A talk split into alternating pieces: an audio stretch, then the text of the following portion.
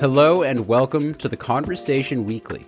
This week, when war breaks out, what does it mean to remain neutral? We explore the advantages and disadvantages of neutrality and what responsibilities come with the choice not to take sides. We spoke with an historian about how an age of neutrality emerged in the 19th century and the lessons it has for the war in Ukraine. I would argue that British power was dependent on this policy of neutrality in Europe. And we ask a foreign policy expert about why one country in particular, India, is staying neutral over Ukraine. India is not saying we have nothing to do with the conflict, but it's very proactive.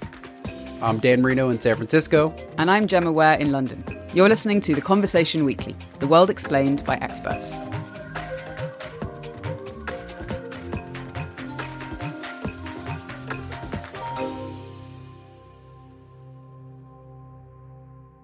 Dan, I want to show you a list. I'm sending you this link. Can you click on it? Okay. Clicking. And then scroll down. Can you see that big black box? Yes, I can. Okay, so describe what you're seeing.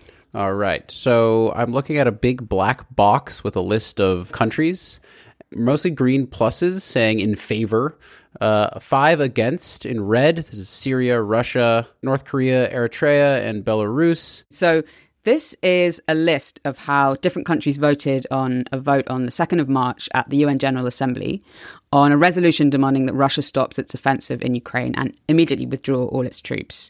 As you said, there are five countries that voted against this resolution and 141 countries voted for it, but there were 35 countries that abstained. Uh, and so tell us some of these countries. Uh, looks like a nice smattering of countries. There's Algeria and Zimbabwe, Mozambique, Namibia, El Salvador, India, Iran, Iraq, uh, China. Oh, China also was abstaining here. Um, a lot of countries, though none of the quote unquote big Western powers, so to speak. Exactly. And all these countries abstained on this vote at the UN General Assembly. And by doing so, they've essentially chosen to remain neutral on Russia's invasion of Ukraine. I imagine China, which chose to stay neutral, has very different reasons for doing so than, say, a country like Senegal. And it seems like this is probably a very case by case basis. Yeah, that's absolutely right. And for this episode, I've actually been finding out that this is something that's been happening throughout history. Countries that choose to remain neutral really have to weigh up the pros and cons of doing so very carefully. And you really have to understand the dynamics in that country. So in this episode, we're actually going to zoom right down into one country in particular to find out what's going on and about its decision to remain neutral. And that country is India. India's position on Ukraine crisis, uh, as I view it, uh, I have called it proactive neutrality, uh, which means uh, India would not be comfortable taking any one of the sides uh, in the conflict, either uh, to stand with Russia completely or to stand with uh, United States and its friends and allies. This is Swaran Singh. He's a professor of diplomacy and disarmament at Jawaharlal Nehru University in New Delhi, where he studies India's foreign policy. And I called him up to find out why India has remained neutral on Ukraine. India is not saying we have nothing to do with the conflict, but it's very proactive. Uh, a good example of it would be how, uh, unlike most other countries, India was one unique country that decided to rescue about 22,500 Indian nationals in middle of the war in Ukraine. And not only Indians, uh, India also decided and managed to rescue 147 other nationals out of the war zone. India has launched a massive evacuation plan. It's called Operation Ganga, under which about 46 flights will fly out Indian nationals. Out and that reflected a very close and intense engagement of India's diplomacy, both with Moscow and Kiev. So, India's focus was to bring relief to begin with to Indian nationals on the ground and of course, since then, India has been constantly involved in sending whatever India can or humanitarian assistance to people on the ground. Uh, so, India has uh, made a distinction of working at two levels. One, being in constant conversation with all the parties, whether it is uh, President Joe Biden or it is President Putin or President Zelensky and several European leaders, and of course, China, Japan, and others, uh, basically ensuring if India can contribute to the early cessation of violence and early beginning of direct dialogue. But without waiting for that to happen, India has constantly been focused on ensuring the world draws attention on what is happening in terms of death and destruction on the ground every day in Ukraine and contribute to whatever humanitarian assistance India can do on the ground. So, India has therefore been very proactive but nevertheless neutral uh, on Ukraine crisis. And why has India remained neutral on the Ukraine crisis? What I today call proactive neutrality uh, actually is rooted very deeply in India's tradition of non alignment, which itself was a result of India's kind of liberation struggle, collapse of uh, colonial empires, decolonization, uh, and it grew from there with that sense of a new generation of national leaders across Asia, Africa, and Latin America uh, coming together with a new vision. And therefore, to begin with, they had their first meeting of about 29 heads of uh, state in Indonesia in Bandung Conference in 1955. Uh, which is where they developed this new sense of uh, Afro Asian movement. And later they also expanded and met again as a formal non aligned movement in 1961 in Belgrade. And in Belgrade, they actually created a criterion of what would qualify uh, for any country to become a member of non-aligned movement. And that showcases that uh, it was not completely avoiding participation in international affairs, but simply saying that they will steer clear from military alliances of East and West but nevertheless continue with their struggle and, and support national liberation movements, self determination. Opposition to apartheid was one great issue for all of them. So it was a very proactive approach in non alignment. Only thing is, it was anchored uh, in Cold War uh, context. And when Cold War came to an end, there was a discussion as to what happens to non-alignment. It is still there, of course, but India, meanwhile, also has emerged as as a, one of the major countries. It's, it's no longer seen as a third world, uh, least developed country now, and in that sense, India has since then moved from non-alignment to multi-alignments, which is where India is trying to build uh, partnerships with as many countries as possible. In that sense, the multi alignment now explains why India is perfectly at home, being uh, perhaps one of the maybe only country where uh, all parties to conflict uh, are finding themselves at comfort with India, but also at the same time not most pleased because India is not siding with any of them. So, you know, all of them are trying to push and nudge India to take their side. Uh, but India has continued to be proactive and neutral because that is what India's foreign policy culturally, civilizationally, and politically has been all the time. And it also means India has done cost benefit analysis and it feels that that proactive neutrality ensures maximum benefits with minimum costs. Maximum benefits with minimum costs, well, that sure sounds like a good deal, but I gotta imagine that's a pretty tricky balancing act to pull off in the complicated world of international relations.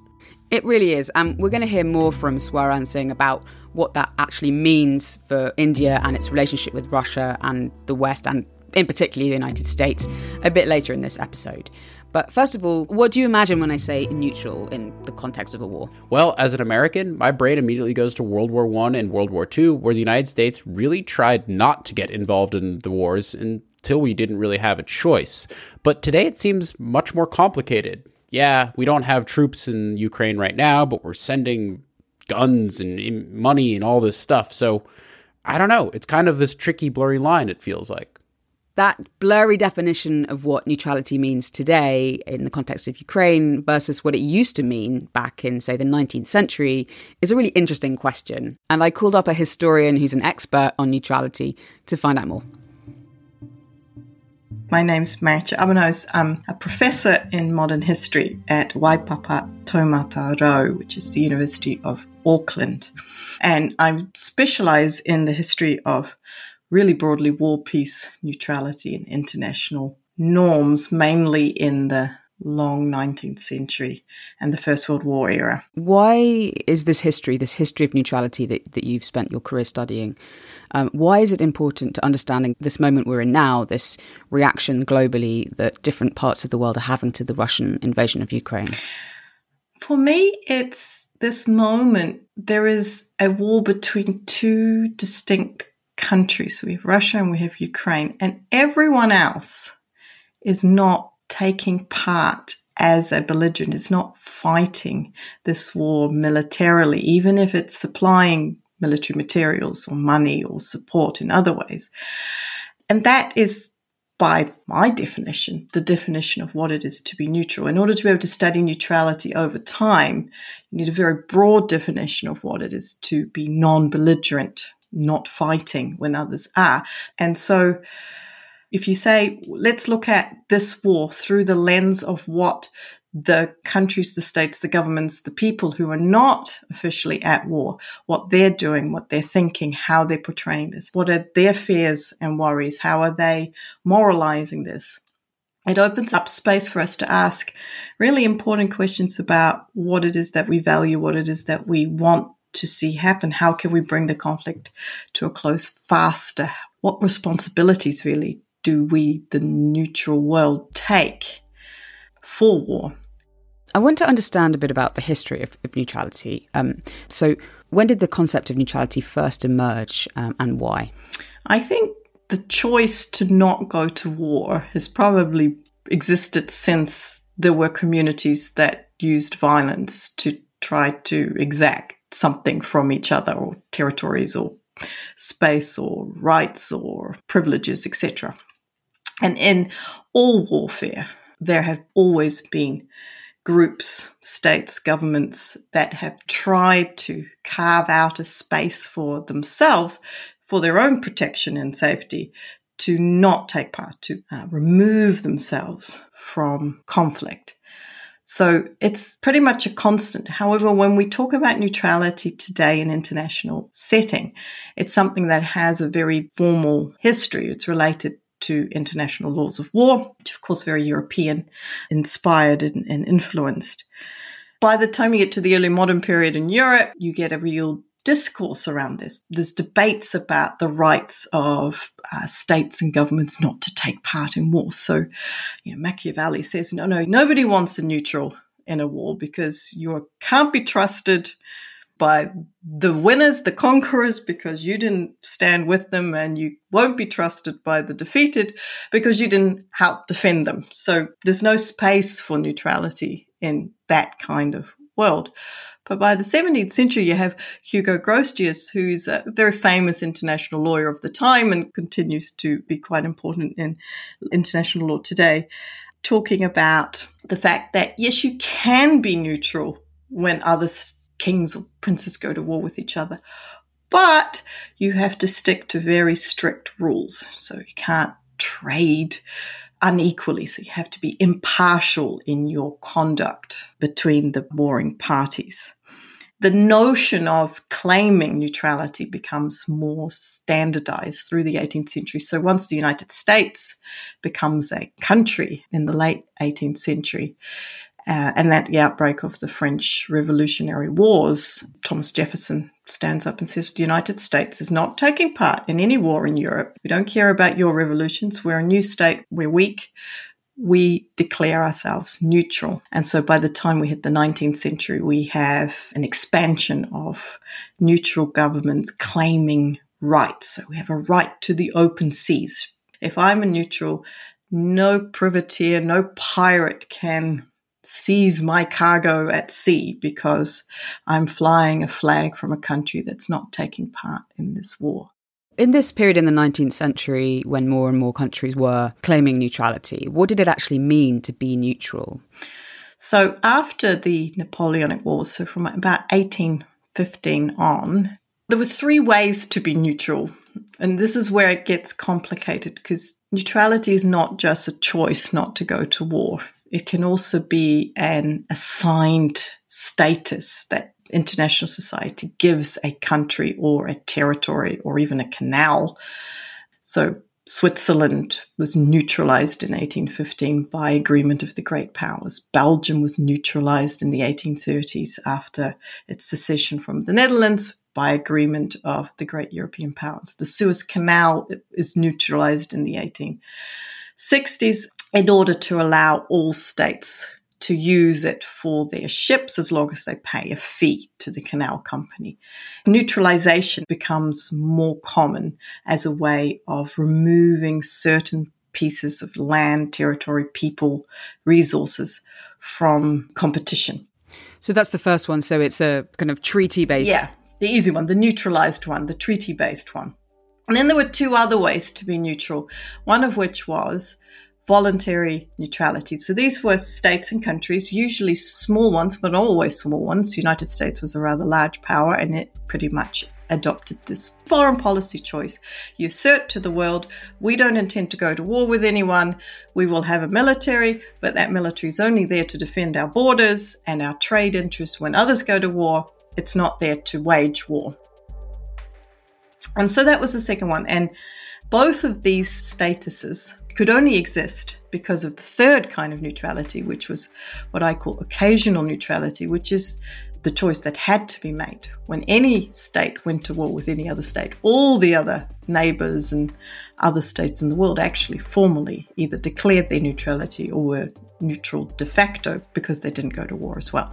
And it's that reality that there were so many countries repeatedly through the 19th century that did not go to war when others did, kept war contained to usually no more than two great powers, that you get this age of neutrality and with it the framing of more and more rights and obligations. What were these laws of neutrality and these agreements that started emerging in the 19th century, and how do they work? the laws of neutrality were increasingly written down and agreed upon uh, between states. So the Declaration of Paris in 1856, after the Crimean War, declared that privateering is illegal. And so that has become a law of war. At the Hague Peace Conferences of 1899 and 1907, you get these rules about territorial integrity. A belligerent cannot move their troops into neutral territory if they do, then the neutral must intern those troops and take away their armaments. Uh, neutral countries cannot be spaces for espionage, and a neutral government must do everything in its power to prevent espionage being conducted on its territory. Aeroplanes, when airplanes become a thing, belligerent airplanes can't fly over neutral airspace. If they do, the neutral can shoot them down. So these laws all stand today, these, these laws mm-hmm. in some form. Yeah. Yeah, and so they're still contested because law is always, you know, flexes mm. with the changing times and the needs of the governments in the international space at the time. But they're there and they're written down and they can't be changed. The other law that's really significant in all of this is uh, international humanitarian law, which was enabled in the 19th century by neutral agreements to provide aid in time of war. So you, when you get the establishment of the Geneva Conventions in 1864, which effectively say all wounded have a right to care on a, in a battlefield. So it doesn't matter whether it's an enemy or a neutral, you must give care to a wounded person. That effectively is embodied as a law of neutrality because the medical personnel who provide that care were neutralized. And so, mm. in that sense, the law is also about protecting neutral institutions, neutral functions in war. That is so important to reducing its suffering, which is really, really perhaps the most important duty of neutral communities. And one that we're also seeing coming out in, in, in play right now in Ukraine as well. So, what advantages, if any, did neutrality give states who declared themselves neutral in a conflict? And can you give us some examples? I guess what I really should just say is that neutrality is very much a tool of power. So, if you are a small state, if you declare your neutrality, your primary aim is to defend yourself, protect yourself, protect your sovereignty, make sure you continue to exist when very powerful states go to war with each other or at your borders or and so forth. So, in many ways, it's a defense mechanism. But in terms of pragmatics, if you're the British Empire, superpower of the 19th century, and the French and the Italians and the Austrians are squabbling over bits of southern Europe, in the late 1850s, early 1860s. And you have no interest in going to war in Europe. And you don't. So there's a war in 1859, and it's part of the Italian Wars of Unification. You can, if you defend and protect and uh, adhere to your neutrality laws and you proudly proclaim your neutrality as a humanitarian act, and you send help and aid to suffering and you report on the war, and people are amazed and disgusted at the violence of the war, then your interests are served. The French is a rival economic empire the Italians are problematic. The Austrians are an empire. While they're preoccupied spending their money making war with each other, you can keep your trade going, you can fund them, you can invest, you can send them military materials. Can't send them ships, but you can send them pretty much anything else and you can keep your empire going. You can keep sending settlers to New Zealand, Australia. Gold rushes are on at about the same time. Your access to the world continues as long as you accept a basic set of rules. And the belligerents, the warring powers, accept a basic set of rules, which is they won't interfere with you unless you are breaking those rules. So there's everything to gain. Hmm. Likewise, if you go to war, you have everything to lose because powerful rivals who are neutral can take over trading opportunities. Is there an example of that? Yeah, so in the Crimean War, the United States stayed neutral, for example. It takes the British and the French several months to join the war. It's a war that was fought between the Russians and the Ottoman Empire to begin with, but they joined for all sorts of reasons. Despite the fact that both the British and the French were really concerned about the costs of this war for their economic and imperial interests, despite the fact that they put all these safeguards in place, they were still at war, which carried risks, including the risk of the Russian Navy intercepting their ships. So they actually lost a lot of economic access to, say, the Americans, who at that stage were expanding through the Pacific. And one of the things that always strikes me as really significant about the Crimean War is that it comes at the same time as what is called the opening up of Japan to the United States. Captain Perry sails into the closed borders of the Japanese uh, Empire at this time. And it's so it's not the British or a European empire that opens up this relationship with the Japanese, but the Americans.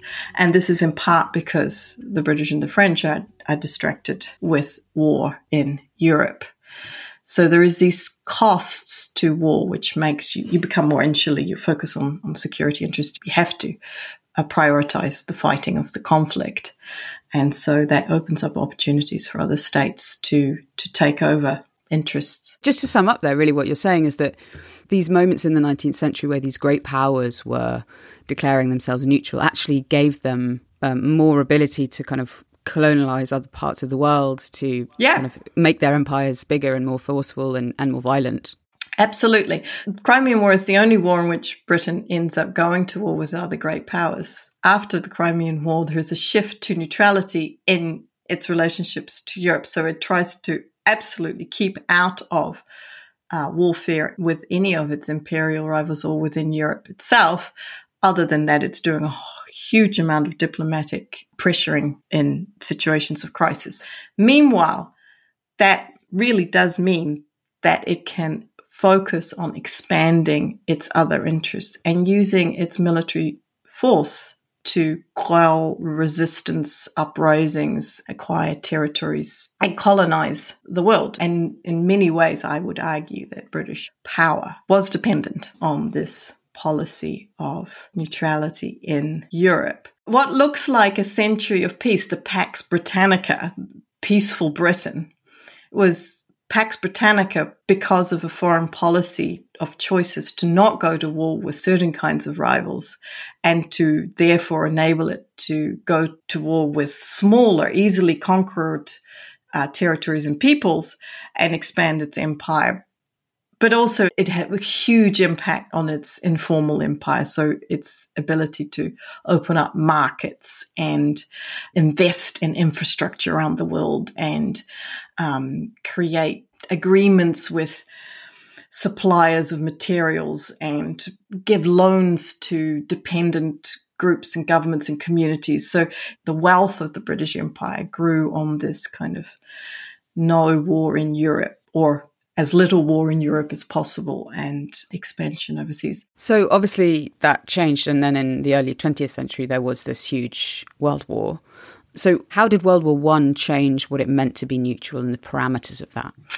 So you have a century where whenever there is a crisis great power neutral governments interfere, try to resolve it by having a conference or behind the scenes diplomacy and so forth. In July 1914, that changed, and there are all sorts of reasons for that. And that meant that by the 5th of August 1914, when Britain declares war on Germany, ostensibly because Germany invaded the neutralized state of Belgium, that you have a complete shift in the way things have done. There is an understanding, and it's registered across the world. The, the invasion of Belgium was such a shock because it breached this idea that had become kind of norm, established um, in expectation that neutralized states and neutral small powers didn't have to fear being invaded by a military power. And that moment when the Germans decide to move their troops through a neutral country, that is what changed the way in which international society worked.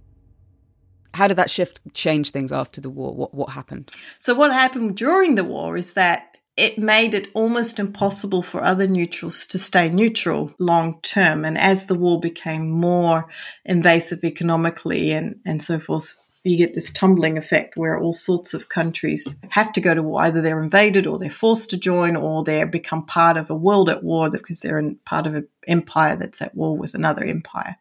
And the one great power that managed to stay neutral for much of it is the United States. And the United States did what all neutrals do, which is make the most of that neutrality. And so the Americans funded, invested, sold goods, made huge profits on the suffering, on the war that was being fought between the great empires with their metropoles in Europe. And so what ends up happening is that by the time we hit 1917, when the United States goes to war with Germany, the expectation that neutrality is something that states do and will be protected and is a useful part of functioning of international society, stabilizes things, keeps the peace sort of thing, has gone. And so after World War One, you get the League of Nations, and after World War Two, you get United Nations, you get principle of collective security. Different way of trying to keep the peace, trying to avoid going to war with each other, has to be done through this formal institution. And that's the system that we've had pretty much since 1918 in some way, shape, or form.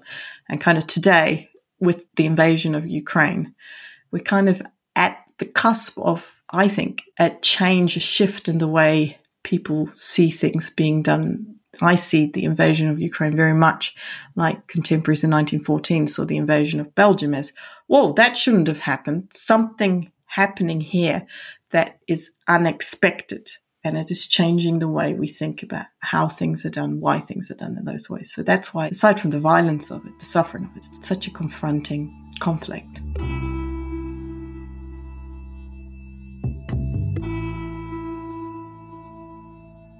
What lessons are there from your work and your historical understanding of the concept of neutrality for the the war um, that's happening now, the Russian invasion of Ukraine, and what the world is doing? My greatest concern about the moment in Ukraine is that it is important to stop and pause and just reflect on the responsibilities that we all have to what's happening because this is not just a war that is happening somewhere else in which everyone else is standing by. Neutrality, non belligerent is never about standing by, doing nothing, head in the sand. And when we classify the rest of the world as not taking part, we're actually misidentifying much of what's going on because we collectively, our governments collectively, are responsible for trying to bring this to a close. And so behaving responsibly is really significant because there are millions of people's lives at risk, not least the risk of expanding a conflict unnecessarily to include more countries. Okay. Well, thank you so much, Maartje. Your insights have been really valuable to helping us understand this concept of neutrality. We really appreciate it. Thank you so much for having me.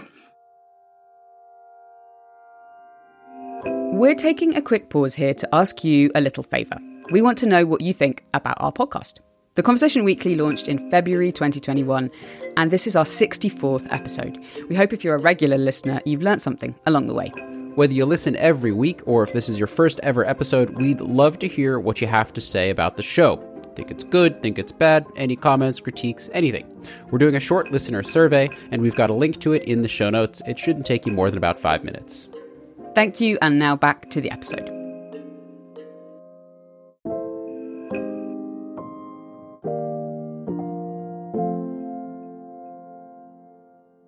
After hearing about the history of neutrality and the reasons why countries choose to be neutral, I want to know more about India's case today. Yeah, India really is an interesting example of this balancing act. And it's a balancing act between Russia and the West, both of which India has a close relationship with. So let's pick up with Swaran Singh again. India's relationship uh, with Russia and United States are both uh, very critical for India and also very thick and very wide relationships. Relationship with former Soviet Union was long-standing, and uh, Soviet Union has stood by side of India on several very critical issues.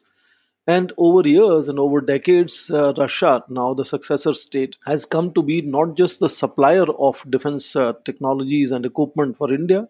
Uh, it used to, at some stage, supply 70% of India's defense equipment, but it has also moved since then from license production to joint research and development. But at the same time, last two decades have seen India diversifying its procurements and partnerships in defense cooperation, which means India's procurement from Russia on, on defense equipment has come down from 70 to almost 49% now. And that diversification is part of India's engagement in last 20 years with the United States and its friends and allies. So if you look at last 20 years, we will notice that large number of defense contracts have been signed with countries like Israel, France, uh, United States. Uh, and in that sense, uh, that could be seen as a new defense cooperation, though relationship which is particularly people to people has always been much stronger with united states and its friends and allies uh, over decades and in that sense even today's uh, figures for the trade for example put india's trade with united states usually between 130 to 150 billion dollars compared to 8 to 10 billion dollars trade with russia so both have their own uh, niche areas uh, which uh, makes india engage them very very clearly except that the united states has an expectation of India kind of toeing the American line, which uh, I think it expects uh, likewise from its European allies very often. But just like European allies have stood up and have followed their own national interest, uh, so does India follow its national interests. And therefore, I think there is a little bit of uh, pull and push that uh, happens between India's uh, relationship with the United States. So it's a different kind of uh, relationship, but both relationships are equally critical for India, and that's how India has continued to maintain certain amount of balance in these two relationships. So th- this balance, as you say, is really important. Um, and you, you talked about kind of weighing up the costs. Are there costs to India of being neutral in this conflict? I think the most visible cost, uh, particularly in the context of Ukraine Ukrainian crisis, uh, is uh, once in a while uh, tempers uh, betraying emotions, uh, particularly from some of the American senior officials. including at some stage President Joe Biden. US President Joe Biden has said that India was an exception among Washington's allies with its quote unquote shaky response to the Russian invasion of Ukraine. Russia also has expectations from India. Uh, and then, you know, Russia sometimes says uh, very openly that countries that are not supporting Russia will have uh, costs attached to their uh, not just uh, opposing various UN re- resolutions, but even abstentions on those resolutions. Uh, but as I mentioned, India is constantly trying to maintain balance in these relationships, and I think over time these countries begin to appreciate also India's balancing act To give you a simple example, India is an enormous importer. 85% of uh, crude oil India imports uh, for consumption from outside. Russia is an old friend. Russia is offering up to 30% discount on uh, oil for India because of sanctions being sort of raised from US and its friends. But India is not procuring, India is not going whole hog to buy oil from Russia. India is procuring oil from Russia, has moved up from 1% to now almost 3%. So India could easily go ahead and buy 10%, 12% from Russia, but perhaps we are trying to make sure in India to keep it under the radar. So that could be, I guess, an advantage for India. It could economically take advantage of Russian gas and oil exports if it wanted to. Indeed, I would agree with you. Just I mentioned that there are costs and sometimes tempers betraying from India's interlocutors from these countries. There are also benefits, of course. And other than the fact that India is beginning to increase its procurement of commodities like uh, coal, oil, and other things from Russia, it much more has uh, advantage India in terms of intangibles.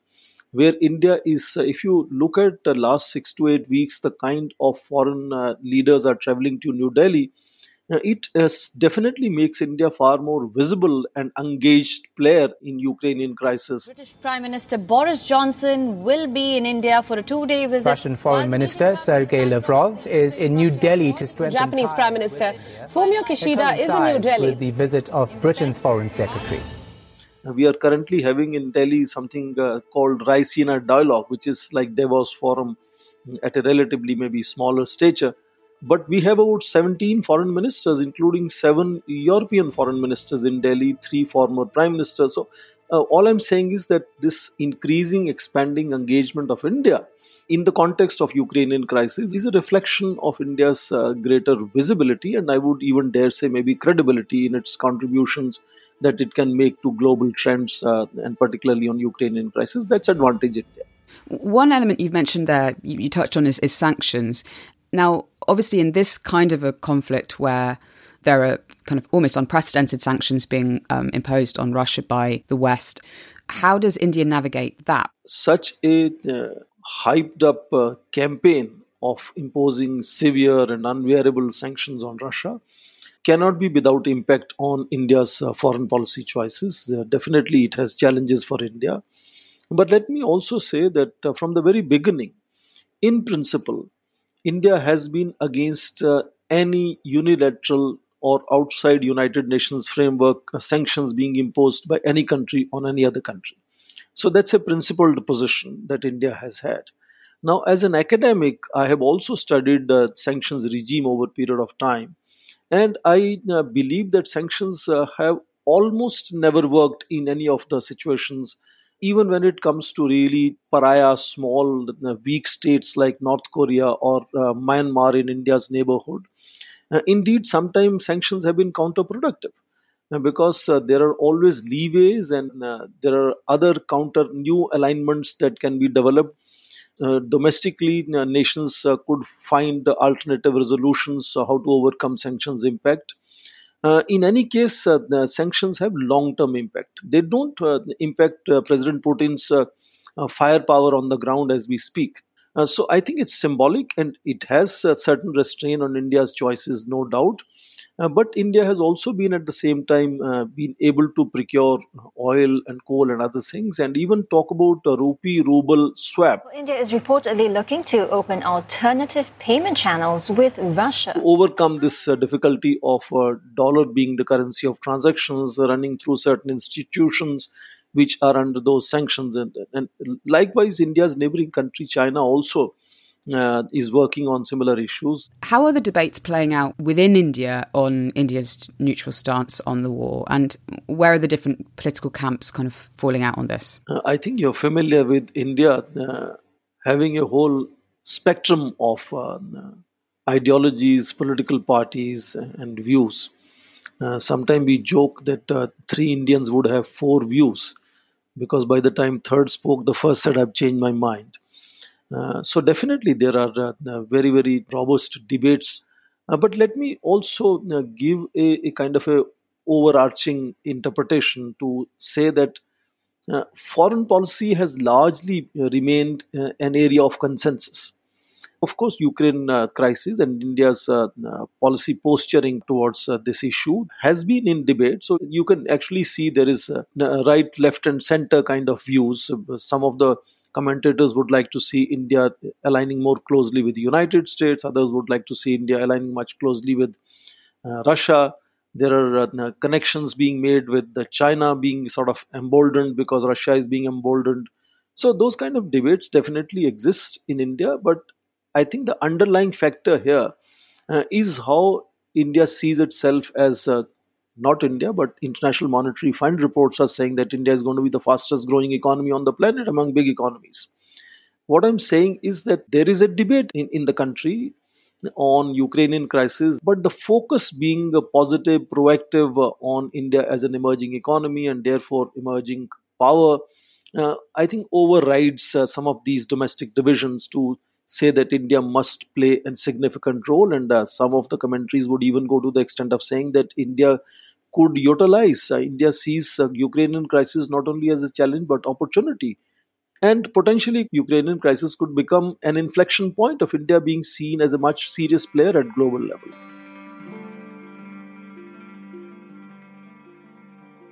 Is there anything that could shift India's neutral stance one way or other? Is there anything that would happen in the war that would change this proactive neutrality into taking a firmer side either way?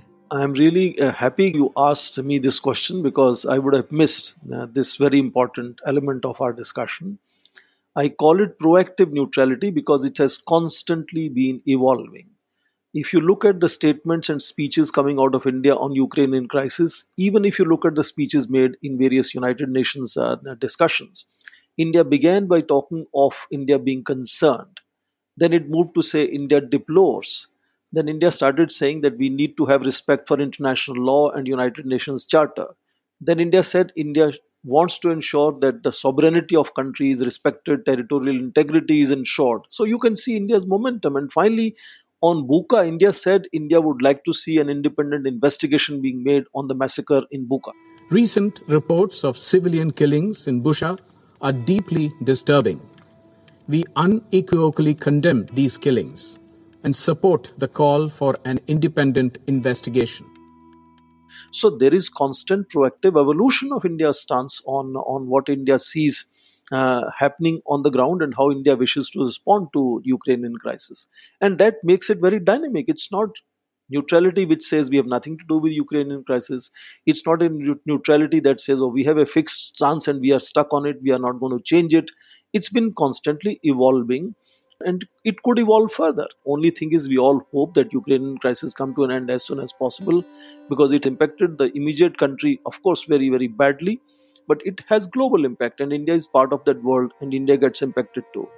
Absolutely. We all hope it, it does draw to an end um, as soon as possible. So thank you so much for your time today. Um, it's been wonderful talking with you. Thank you so much. I very much understand that point that India's position might change. War changes, very much like what happened to the US in both World War One and World War Two. Yeah, and India is remaining neutral right now, but who knows how the course of the war might change its decision. There are other countries which are traditionally neutral, which are now considering actually joining NATO, say Finland and, and Sweden.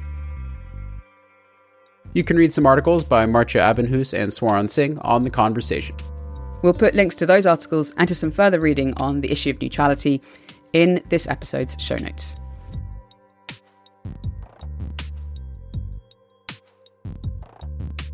That's it for this week. Thank you to all the academics who've spoken to us for this episode, and to Namita Kohli in Delhi for her help too. Thanks to the Conversation's Finlay McDonald and Stephen Kahn, to Alice Mason for our social media, and to Soraya Nandi for help with our transcripts. You can find us on Twitter at TC underscore audio, Instagram at theconversation.com, or email us podcast at theconversation.com. Don't forget to sign up for our free newsletter. It's a good one. And also don't forget to complete our listener survey. You can find a link to that in the show notes as well. The Conversation Weekly is co-produced by the wonderful Mend Mariwany and fantastic Gemma Ware, with sound design by the excellent Eloise Stevens. Our theme music is by Neeta Sarl. That was Dan Merino. I'm Gemma Ware, and thank you for listening.